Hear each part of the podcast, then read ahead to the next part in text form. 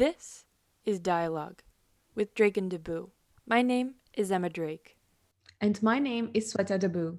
This is the podcast where we talk about all things policy, politics, and pop culture. For, st- for today's episode, we will be learning about homelessness on PEI. Unlike our previous episodes, however, we won't be focusing on particular policies, but rather learning from an on the ground perspective and how different policies affect the situation on PEI right now. According to the federal government's Reaching Home, Canada's homelessness strategy directives, homelessness is defined as, and I quote, homelessness is a situation of an individual or family who does not have a permanent address or residence the living situation of an individual or family who does not have stable, permanent, appropriate housing or the immediate prospect means inability of acquiring it. It is often the result of what are known as systemic and societal barriers, and this includes a lack of affordable and appropriate housing, the individual slash household's financial, mental, cognitive, and behavioral or physical challenges, and or racism and discrimination. Looking at definitions from the federal government, there's also a specific definition pertaining to chronic homelessness. Here, this refers to individuals who are currently experiencing homelessness and meet at least one of the following criteria. The first one, they have a total of at least six months or 180 days of homelessness over one year. And two, they have recurrent experiences of homelessness over the past three years with a cumulative duration of at least 18 months or 546 days. Recently, in January 2021, the Canada Mortgage and Housing Commission released its annual report and it stated that the vacancy rate in PEI was 2.6%, which, albeit higher than 2019, was also accompanied by a 3.8% increase in rental prices. This is actually above the maximum allowed rent increase by the Island Regulatory Appeals Commission, also known as IRAC. Since 2014, vacancy rates at PEI have decreased by extremely low numbers, making access to housing of any kind challenging to secure for anyone. As if being homeless in a housing crisis was not difficult enough, with COVID 19, narratives have changed to stay at home and avoid spreading the disease. Homelessness is now putting people in situations that are more vulnerable than ever. Within PEI, advocates have been raising awareness on homelessness and unsafe locations people have to resort to in order to seek shelter. Also, coming in the news more and more is the intersection between homelessness and harm reduction. To chat with us today about homelessness on PEI is Pug Mom, pickle enthusiast, mental health and homelessness frontline worker, and our very, very good friend, Sarah McCackern. Sarah, thank you so much for being with us today and chatting with us about homelessness on PEI. Just to kick us off, our first question How are you? Uh, well, first, thank you both for having me. I'm a big fan of the podcast, so it's a little bit um, special to be your guest for the week. I'm um, feeling very excited about that. Um, all in all, I'm doing well. It's a lovely, kind of calm evening, feeling prepared for the week prepared for a busy week um, and had a really great weekend with some great friends. So I'm feeling pretty good. Oh, well, now I feel special, and I hope Sweta does too, because we were part of that. Um, just so listeners know, uh, Sarah is actually one of our most attentive and loyal listeners. Uh, Sarah, I don't think you've missed an episode. Correct me if I'm wrong there. I don't think so, unless there's one that I did miss and I don't recognize it, but I am almost certain. I listen to it every Monday. It's like a, a routine at this point. oh my God, I'm blushing. That's what we like to hear. well, thank you so much again, Sarah. I know you've been mentioned on the podcast a number of different times, whether that be stories or whether that be, you know, your role working in mental health and homelessness. So it's a real treat for us to have you on it, but also uh, for listeners as well. So, to jump right into our first question, how would you describe homelessness? Um, so this is a a tricky question to answer because I think that there's so many parts that need to be looked at when you look at like one single word of homelessness. Um, but essentially, the easy way to define it is just the absence of having somewhere to live. So not having somewhere to call your own. Um, I think it's important to recognize, obviously, when we talk about homelessness, that it looks different for everyone. Everyone mm-hmm. kind of has their own story. Um, and typically in in the sense when i worked for housing first we divided it into three categories so three categories types of homelessness um, the first one being imminently so that would kind of be like an uncontrollable situation. An emergencies happen. You currently have nowhere to live. Um, that's the first category. Second is episodically. So that would be someone who perhaps experiences homelessness in periods of time and that would be looked at logistically like three times a year. And then on the more severe end we have chronically. So chronically homeless being um, for six plus months at a time or for four times or four kind of periods of time over the course of a year. Mm-hmm. Um, so, like I said, it looks different for everyone. We always like to make a note that homelessness doesn't just mean kind of staying in shelters. A mm-hmm. large percentage of people that are homeless are like blindly homeless, um, which essentially typically looks like someone couch surfing or someone staying at a friend's place um, or even sometimes roughly like 15% of people who experience homeless are actually somewhere in the system. So whether that be in, in jails or um, prisons or in the hospital or at a treatment mm. facility. Mm. Um, and typically, you know, case plans hope to um, find housing for someone after they leave those, those, facilities, but sometimes that's not the way it works out. Um, but yeah, there's lots of different definitions. So lots of ways you can look at it.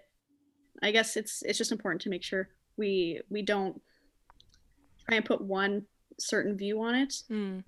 And I know when I talk to people a lot, especially on PEI about homelessness, it's a lot of like, well, are they at the emergency shelter? are they sleeping outside? And those are kind of the only two options that people would think of when they think of homelessness. But realistically, like 30, 35% of people are staying somewhere else. They're not staying in a shelter. They're not sleeping outside. They're like I said, kind of couch surfing or staying with a friend or, or somewhere in a system or beyond any of those ideas that I just threw out. Um, mm. It's a big definition. It carries a lot of meaning and it carries a lot of different stories. So hard to sum up in, in you know, one Webster's dictionary definition. Absolutely. And thank you so much for providing this comprehensive definition because mm-hmm. I know oftentimes, even, you know, when trying to visualize homelessness, you're not necessarily thinking of people in the system or of people couch surfing. So that was a really, you know, important and necessary perspective for us to have as well. Now, mm-hmm. talking about homelessness on PEI, what services do you know that currently exist for homeless people? Um, well, there's there's quite a list. Um, there's I guess different ways we can look at it. So primarily we look at emergency shelters. When we think homelessness, we think where are people sleeping if not outside. Um, so there are there are a few shelters in town and I kind of mentioned I'm not overly familiar with the shelters that exist outside of Charlottetown because my role primarily focuses on the population in Charlottetown. But mm-hmm. I know in town there are um, two men's shelters which are Deacon House, which is provincially run, and Bedford MacDonald House, which is run by the Salvation Army. Um, and for women, there's Blooming House, which is an emergency shelter.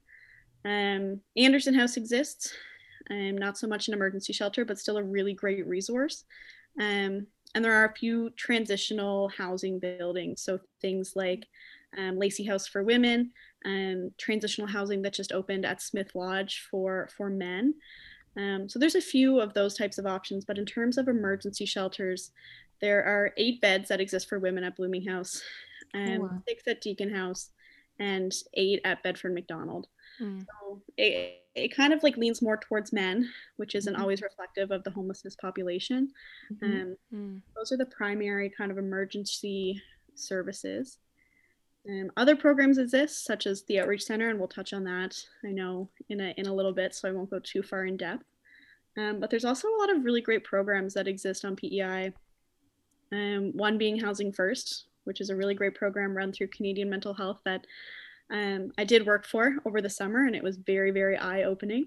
Mm-hmm. Um, Housing First exists essentially to, to help people experiencing chronic or um, episodically homeless people to get them off the street as fast as possible and help them find safe and secure housing. Mm-hmm. Um, whether it be, you know, a, a motel room that they can rent monthly or something like that and and periodically try and move them up to somewhere that that is more safe and and stable primarily Oh wow. uh, the john howard society of pei does some really great programs um, the native council a lot of the population a large population percentage of the population um, that we see primarily at the outreach center is actually indigenous so having the native council um, there to provide some housing resources is really big too.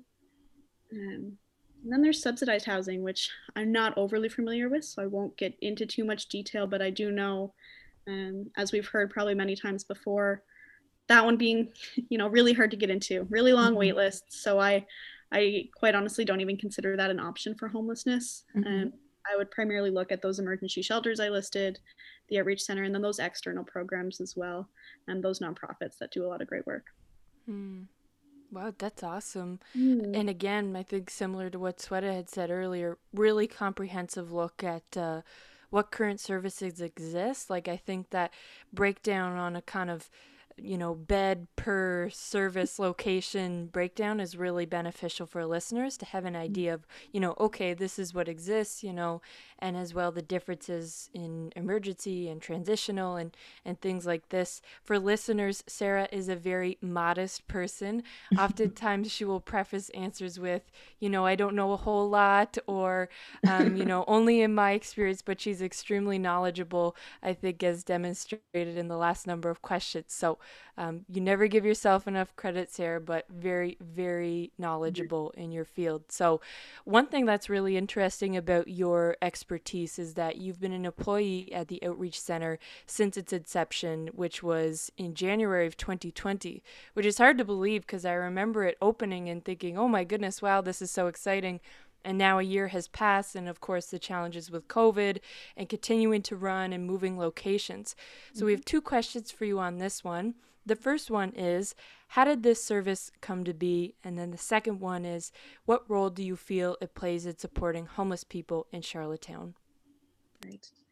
So, back in what would have been December or November of 2019, um, a group of different organizations and now what we call stakeholders in the outreach center identified a need or a gap in the system for essentially a daytime place for anyone who's homeless to go when shelters aren't open. Um, the typical hours of shelters, they open at 8 p.m. and they close at 8 a.m. That's 12 hours during the day that people that were staying in shelters really had nowhere to go. Mm-hmm. Um, so when this group of people originally met and they identified that need, they said, well, hey, let's open something from 8 a.m. to 8 p.m. every day.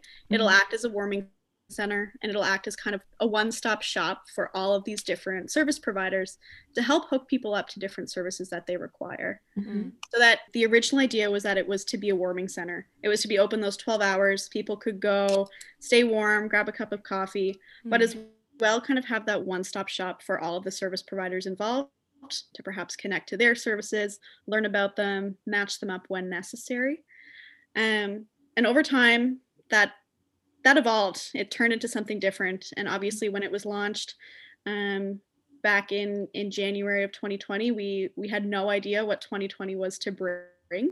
Um, no kidding. yeah, all of these uh, worldly changes, the outreach had to evolve to become something more than just a warming center. Um, so it's been really cool for me to see from January 2020 to January 2021 how those changes have looked and how they've been um, uptaken by the clients that we see. Um, we've also gotten to follow some clients from January to January. So we've seen them for a whole year. We've watched their progression. There's been a lot of positive stories come out of it. Um, That's awesome. Mm-hmm.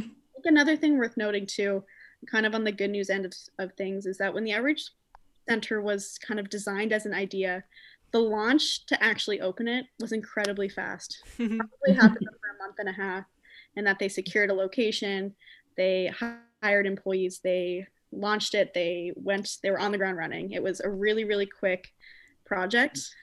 Um, and January was the perfect time to open it. January is kind of when it starts to get really snowy and really gross outside.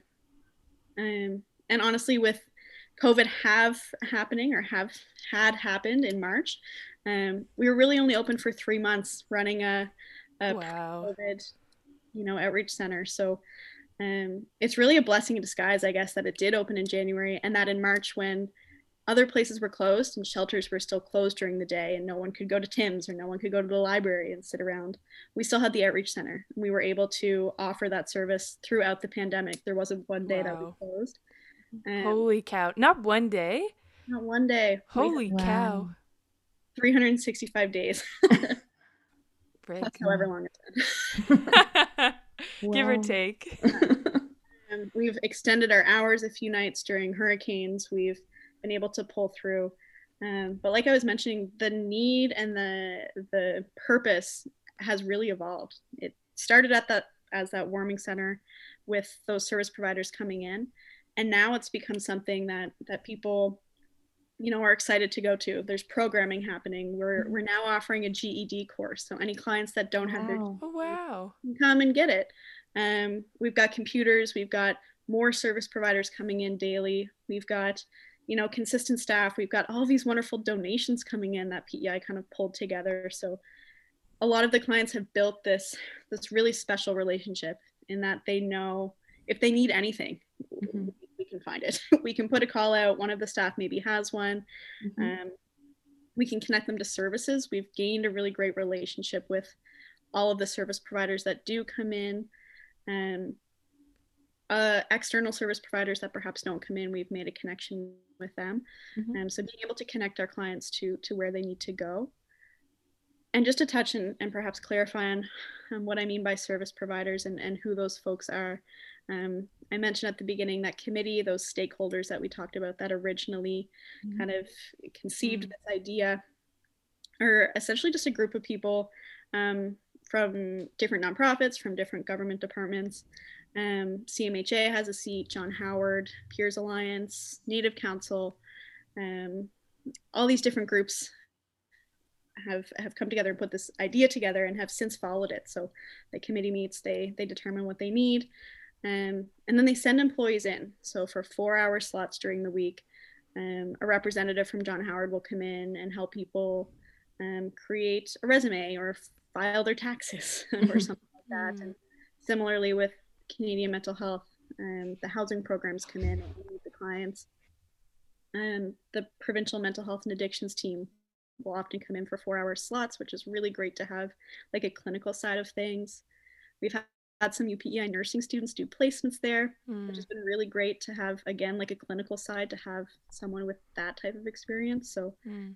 it's been really neat to see it evolve from this like pilot project back in 2020 with like no direction um, and no like true clear idea on where we were going to be in January 2021. So it's it's really exciting and there's a lot of good work you know being done there that that PEI should be proud of. mm. Wow, that's so cool. And I had no idea that that's how quickly that the outreach center came to open like a month and a half. That's almost inconceivable when you're thinking when you're used to kind of seeing democracy uh, sorry bureaucracy and seeing things take ages to come to light. So that was super exciting and you know it's also incredible to see how much the outreach center has grown over this year because wow that's i had no idea about you know the full scope of operations there. Mm-hmm. now when emma and i were kind of preparing for this episode or other episodes we always like to you know find some background data and some have some background information on of how things are on the ground. But um, i think we had a little bit of trouble finding you know official statistics with regards to homelessness on pei so you know you probably have a better idea than us given that you're one of the people who works you know with homelessness every day. So how do you how would you say is homelessness tracked on pei um, well sweta that's a great question uh, because I'm not really 100% sure. Um, in the year that I've spent working at the Outreach Center, I have yet to come up with an answer for that. Um, based on the research that I have done and that we've been trying to kind of compile for our own um, information, there was a report done in 2015 by the John Howard Society, um, which was federally funded and expected to run again in April of 2020. Mm. Um, and obviously, with the pandemic, that that count never happened. So there is no official tracking right now that is happening. Um, typically, the shelters independently track how many people are staying per night and how long they're staying and those types of things. But in terms of like provincial data, I'm not sure what that looks like. Mm. And that's challenging too when, although there have been reports done, you know, previously by the federal government by way of John Howard Society in mm-hmm. 2015, you said, you know, it's hard to adapt services to the needs of, of 2021, mm-hmm. and especially as many services are, are funded by the provincial government. You know, a key, and I know we talk your ear off about this all the time, is you know the best way to create meaningful and valuable programs or services or policies is to have that up to date data. So um, hopefully that's something that that does take place in the future. Shifting gears a little bit and i know this is something that we've chatted about a number of different times uh, definitely a bit more informally than this mm-hmm. um, but is the relationship between um, safe injection sites and as well um, homelessness on pei so for listeners, on Wednesday, January 27th, uh, the nonprofit organization Peers Alliance presented to the Legislative Committee on Health and Social Development and this was on the need for safe injection sites of PEI. Furthermore, in a CBC interview, Charlottetown Police Chief Paul Smith spoke in favor of safe injection sites, stating that, quote, at the end of the day, it's just part of a broader harm reduction strategy to go forward, end quote. So, Sarah, how would you say safe injection sites impact PEI's homeless population and the services that they access? Hmm. And this is a great question there's a huge correlation between homelessness and um, drug use on PEI. Um, and as I've mentioned many times before, in more informal conversations, I am so grateful for Peers Alliance and, and mm. the that they do in terms of advocating for these safe injection sites. Um, being a frontline worker, and I'm sure that any employee of any shelter or the outreach center on PEI would tell you, um, safe injection sites are incredibly needed um, especially when we look at following different types of harm reduction policies or implementing harm reduction policies. Um, safe injection sites are a perfect demonstrator uh, of harm reduction and how that that looks when you begin to try to implement them. Mm-hmm. Um, you know, harm reduction, understanding that that people are going to use drugs and that that's going to happen. So, at least trying to make it as safe as we can and make sure that they have um, what they need to be able to do it safely. Um, and create that relationship.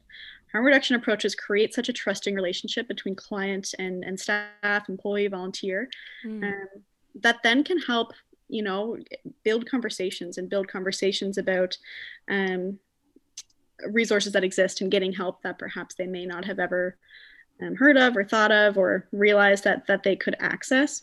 Mm. And so I had kind of three points on when I think of safe injection sites in, in relation to the outreach center. Um, number one, currently there's not really a huge formal way to track overdoses on PEI. Mm, there wow. is some way to track them, um, but as staff at the outreach center, we have not really yet found found out what this is. Um, and being someone who has administered naloxone to someone in an overdose, there was no follow up. Wow. There's no follow up. Paramedics that were at the call or the police that were at the call. Um, so knowing that that these are happening and, and there's no real tracking system, um, a safe injection site would likely be able to track that a little bit better so that you know we can we can look at those statistics and actually understand what drug use looks like on PEI um, because Absolutely. it's a lot more common than I think people realize. Mm-hmm.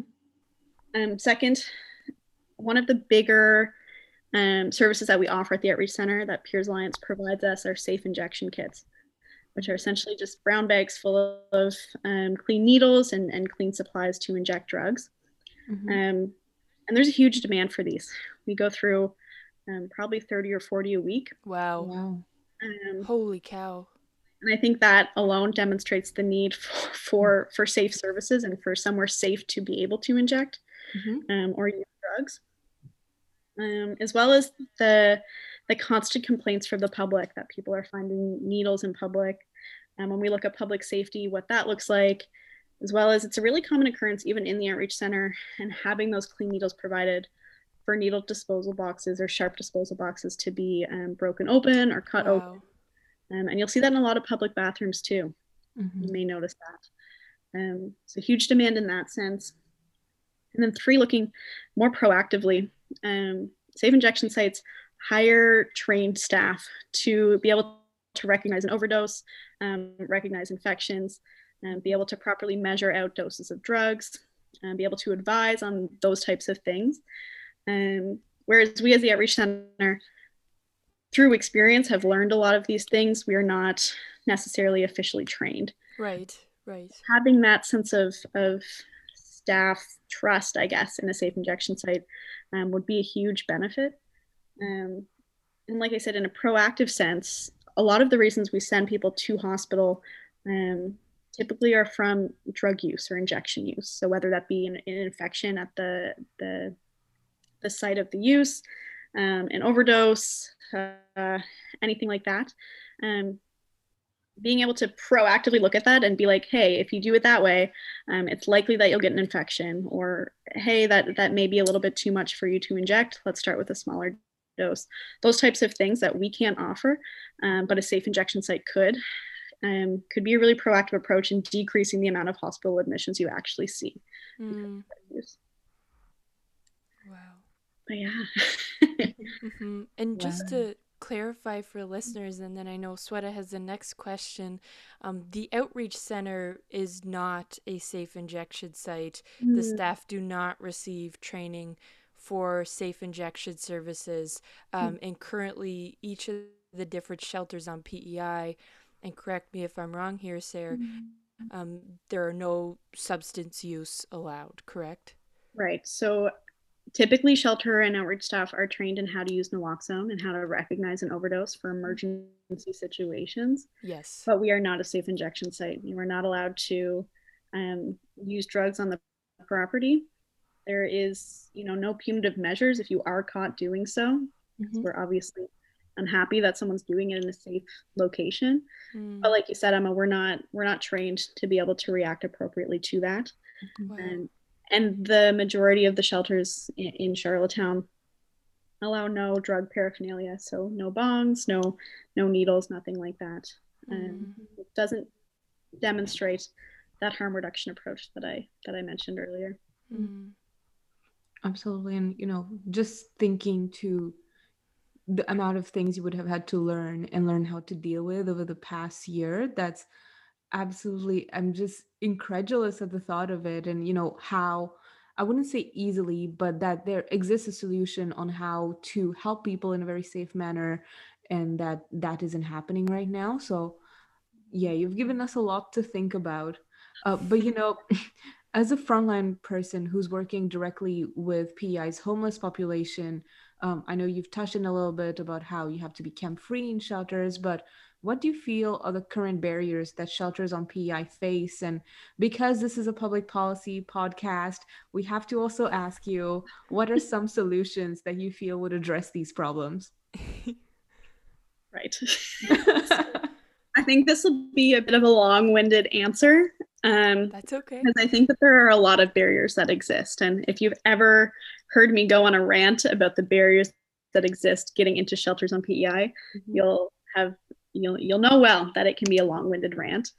Mm-hmm. Um, some of the ones that we see, and I'm I'm thinking of myself, you know, working 7:30 p.m., getting ready to kind of close the outreach center for 8 p.m. and making sure that everyone has a bed and has somewhere to stay. Um, so when I think of that, there's a few primary barriers that come into play. Um, the first one, and I wrote some notes here. The first one I wrote down on my notes is is the distance and how um, it can be difficult to travel to shelters. There's currently only one that exists in the downtown downtown core, um, mm-hmm. um, which is Bedford MacDonald House, um, which is typically one of the easier ones to travel to because it is right downtown. Mm-hmm. Um, typically, you know, people will will hang out downtown or they're at the outreach center, so it's not too far of a walk. Mm. Um, Blooming House, the women's shelter, is a little bit further out, mm-hmm. um, but they actually provide taxis. Um, so the women that are going to Blooming House have a chance to catch two taxis, either leaving at 4 p.m. or 8 p.m., mm-hmm. um, which is which is huge. It it eliminates that need for them to try and find their own way out there. Um, it eliminates the need to try and travel when um, things are feeling gross or, or walk a fair distance. Um, but when we look at Deacon House for for the men's emergency shelter, which is provincially run, there's no actual transportation service. And, and if you're not aware, Deacon House lies on the property of Hillsborough Hospital, which is um, out by the QEH, which is a fair distance from the downtown core. Mm. Um, and this has proven to be one of the more difficult um, services to access, and typically why um, why I'm sometimes late at work because we're trying to find ways for people to get out to Deacon House at at 7 p.m. or 8 p.m. and there's there's no bus route and mm-hmm. walking that distance in the rain or the snow is is really hard mm-hmm. um, and not often very accessible for a lot of people. Um, so typically, I know in in this sense, a lot of us at the Outreach Center have have paid personally for cabs to go out to Deacon wow. because mm-hmm. it's it's difficult to to get anyone out there. Um, so that's definitely one really large barrier that exists. And like I said, Blooming House and Bedford MacDonald um, are in the right direction because they are quite accessible in that sense. Deacon House, not so ever, not so much. Um, second, just some like physical needs I wrote down. Um, a lot of them require you to have an ID. Mm-hmm. So if someone doesn't have an ID or a health card, um, perhaps on their person or at all, because we mm-hmm. often see a lot of people that don't have IDs. Um, sometimes they're turned away oftentimes an ID is necessary, but when you don't have an ID, um, that becomes an issue. Other things such as like medication, um, sometimes shelters will ask if you're currently taking the medic- medication that you're prescribed.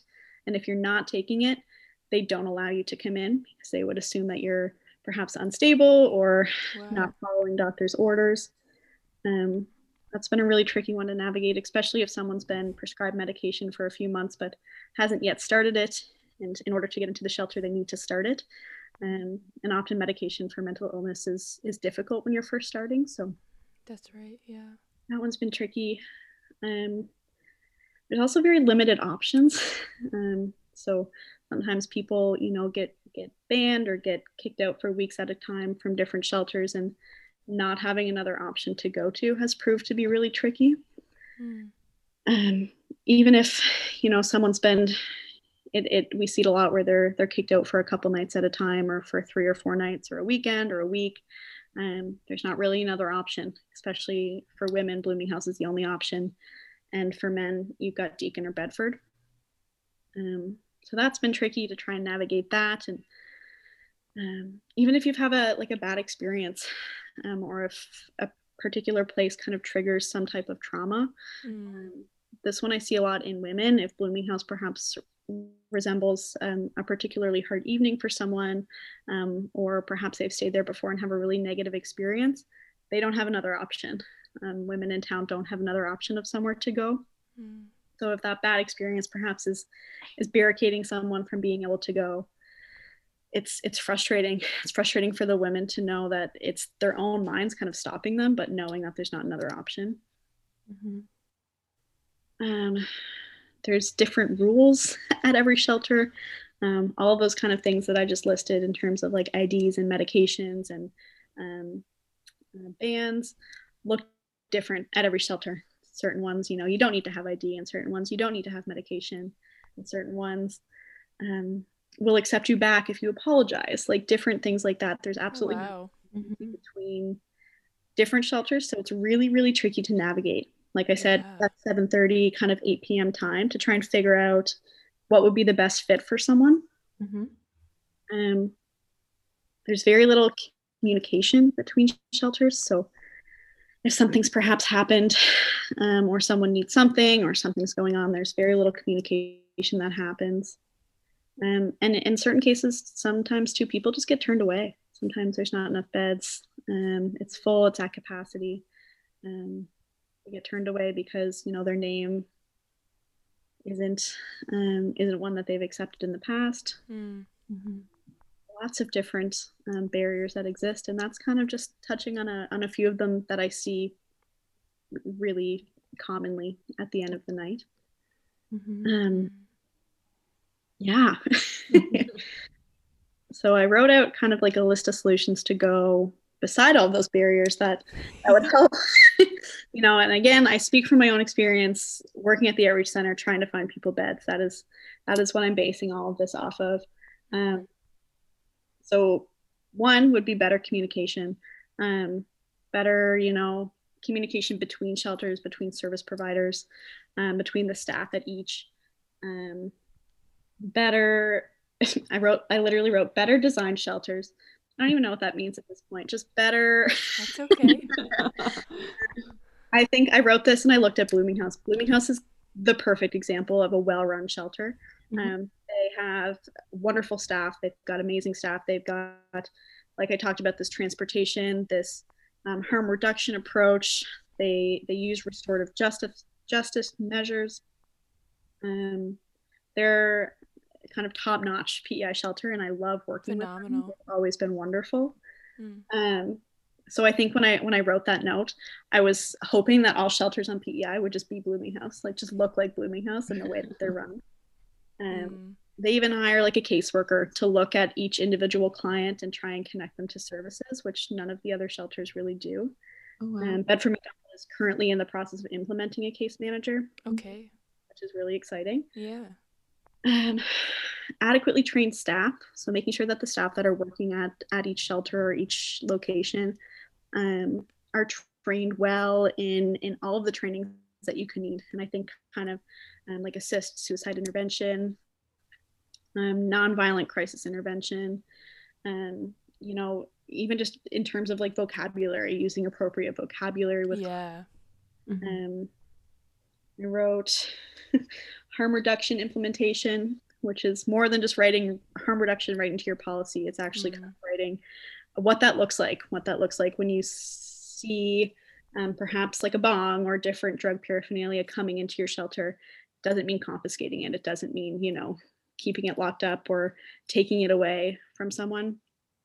Um, it would mean, you know, letting them use it safely when they need to. Mm-hmm.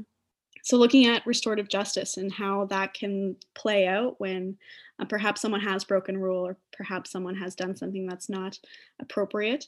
Um, looking at more of like a, a a safer way to to help someone understand what they did wrong. Um, oftentimes, you take the most punitive approach, and that would be their their harshest consequence.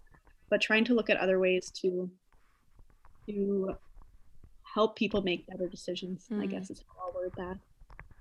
Um, I kind of mentioned just like consistent policies throughout different emergency shelters. Um, I tried to do some research before jumping on here, and I could not find any type of emergency shelter policy through the provincial government. Um, so, not sure that that one exists, or if it does exist, what that looks like, because there's not really any consistency happening. Right. In different places. Yeah. Yeah. Thank you so much for all this. I know you mentioned kind of before you started answering the question that, you know, you go on rants about homelessness and that the barriers that shelters face, but I speak for myself and I think I know I speak for Emma as well when I say we've learned so much from each one of those rants. Like every single time there's some new piece of information that we didn't previously know. And yeah, you should give yourself a lot more credit. And you know, you've raised a lot of very good points, but I think one that has really stuck with me when you were talking is the lack of accessibility in getting to those shelters and like be it through their location or be it through lack of transportation because we are right now in a global pandemic and having to figure out if you're taking a cab to a shelter or how many people you're sharing that cab with who you don't necessarily mm-hmm. interact with on a regular basis that poses so many additional health risks in addition to uh, homelessness that I don't know. That's the one thing that I've been thinking about a lot for the last five ten minutes. Mm. And I would like to make it known too that the only shelter that doesn't offer transportation is the only shelter that is provincially run. Oh wow! Fascinating. Okay. Mm-hmm. Wow. Again, Sarah, I totally agree with what Sweta said. I, I know sometimes you say, oh, I don't want to go on a rant, I don't want to bore you, but it's really fascinating. And I think oftentimes in not just PEI, but, you know, internationally, homelessness is oftentimes, you know, taboo or it's not talked about as open as, you know, education policy or these more type positive, you know, mm-hmm. things. And so, when we do have an opportunity to learn about homelessness, it's fascinating because, and again, particularly your experience with working on the ground, you know, all day, every day, every week, and especially since the inception of the Outreach Center and the first of its kind as a as a, a warming center throughout the day on mm. PEI has provided such an insightful look at you know what does homelessness look like you know particularly in charlottetown mm-hmm. and i think too oftentimes you know i know you've said this before like oh i don't know a whole lot or i'm i'm not a policy person but i think this episode and your experience just goes to show like I think everyone has such an expertise and a lived experience, and that's not to be downplayed. And if anything, it, it should be empowered. And, you know, this is an opportunity to talk about such an important topic like homelessness, and then also, you know, uh, plug in your expertise and lived experience directly into ameliorating policy because I think that's the only way that you can make it better is when it's coming from that on the ground experience. So, anyways, Love the rants. Keep them coming. Very appreciative. like you two doing this this podcast on policy is not something I would ever typically listen to because as I've mentioned, policy is not my gig. It's not what I'm best at. not what I understand at all. But listening to you two talk about it every week with someone who has a passion about something really helps other people recognize I think that you don't need to be an expert in policy to understand what needs to happen. Mm. Um, and as someone who grew up not even understanding, I think, what the, the word policy meant, starting to kind of shift that view from, you know, frontline workers are appreciated and their opinions are valid and their experiences are valid mm. is really helpful for anyone who's ever been, um, or anyone who's ever had that feeling of like invalidation. Yeah. Um, it's really, really helpful in that sense. So I appreciate the work that you two do. Well, it wouldn't be possible without weekly listeners such as yourself. So, we will transition on that very positive note. As you know, as a weekly listener, this is the point in the podcast where things become very serious. Mm-hmm. This is the point when we transition into our weekly beer panel. So, for new listeners, for folks who tuned in simply to listen to Sarah, which if I wasn't on this podcast, I would also just tune in simply to listen and to learn from Sarah. what the beer panel is, is every week, and of course, Sweta too, I shouldn't exclude her. She's on the podcast every week. So, there's always that. Many different opportunities to listen to her and learn from her as well. But, beer panel every week, we mention a beer I will say for listeners such as Sarah who have been listening along, we tried to do dry January. Admittedly, now everyone's laughing. Admittedly, it wasn't 100% success. But that is okay. And I've actually listened to a number of different interviews recently with folks who are doing dry February for breast cancer uh, fundraising. Is actually they've shifted it from dry February, like 100%, to setting your own goal, understanding that, you know, quitting cold turkey isn't necessarily um, an option for everyone or may not be, um, you know, the best solution or, or way to navigate that, that month. So setting a goal that makes sense for you. So I use that as my own, uh, my own uh, excuse for January. It wasn't a 100% completion with the dry piece, but it was a significant decrease. And like everything, it's in moderation. Now, after this long rant, Sarah, I'm to pass it over to you. What would you, as our special, special guest, like to share for the beer panel?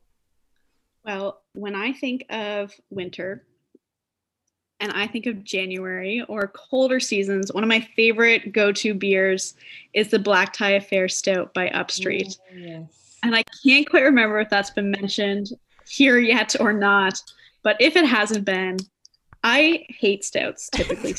not my but when I hear cranberry and vanilla in a beer, it sounds so good. So I think I mm-hmm. tried it for the first time a couple years ago, but now it has become my go-to beer when I am at an upstreet location. Um, very like warm and cozy feelings in that beer. Mm-hmm. I'm a big fan. I'm a big fan. Plus the the logo design is beautiful. mm-hmm. Wow, incredible uh, Emma's giving me a look, so I guess I'll go next. Uh, to be honest, it's been a little bit more of a wine January than beer January for me this year for some reason, which I don't know. I feel like I should start accepting my new status as a wine mom at this point. Like it's no it's use. Not new. Denial. Uh, but um, but yeah, if I had to recommend a beer, I think just a classic Ruby Social from Upstreet as well. Um, it's usually my go-to. Um, very easy to drink. It's got like the rhubarb notes, and yeah, mm. I really enjoy it, um, regardless of season, be it summer or winter. So, the Ruby Social is my recommendation this week. Mm. Love a good Ruby Social. Very mm. safe bet. Very yeah, that's a good way to put it. Mm-hmm. It definitely is. Mm-hmm. I do like that one a lot. Um, this week I'm gonna bring back um, probably one I've mentioned at least two or three times already, but that's okay. It ties into another thing I'd like to mention. So I'm gonna recommend the Vic Park. Um, of course, this is from um, PEI Brew Co. It is delicious. It's my favorite, favorite, favorite beer of all time. Um, it's just fun. It's sour. It's got a punch. Very delicious. And the reason why I'd like to bring it up is because I had the opportunity to share a Vic Park, not share obviously with COVID, um, share within the presence, uh, physical presence of Sarah and Sweta on Friday evening when we had the opportunity to attend Mark's Lounge for the official launch of It Slips Away, the newest single from our official music provider mm-hmm. to the podcast, Mr. Shane Pendergast. So he just launched that single. It's awesome. I told him at the show, I said, Shane, I listened to this song like 10 times on repeat today. It's just, it's that good. I don't know. Do we also have commentary on that? Not just a beer panel. Now it's a Shane Pendergast new music panel. I find that a lot of Shane's music, in a very good way, gives me like very strong nostalgia vibes.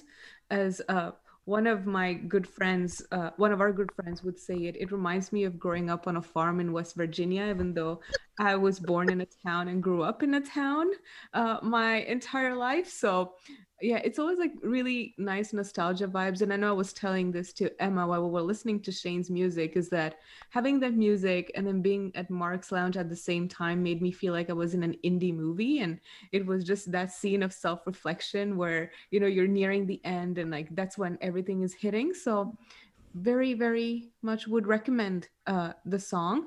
And just in case uh, folks want to catch him live shane will be back at mark's lounge on february 12th and 30th from 9 p.m to 12 p.m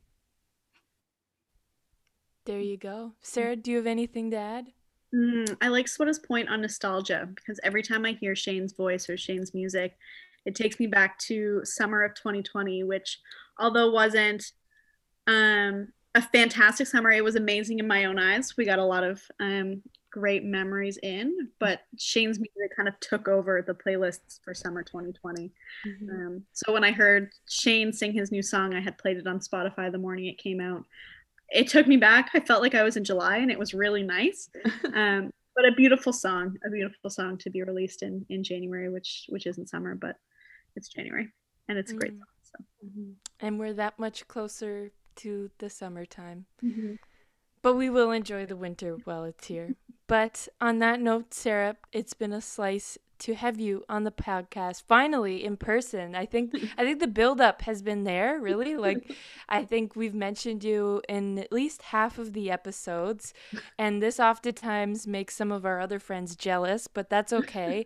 and um, anyways, it's it's been an absolute delight and an honor to have you on the show. Mm-hmm. Again, your expertise and knowledge is is incredible, and it was awesome to be able to showcase that to our listeners. So thank you.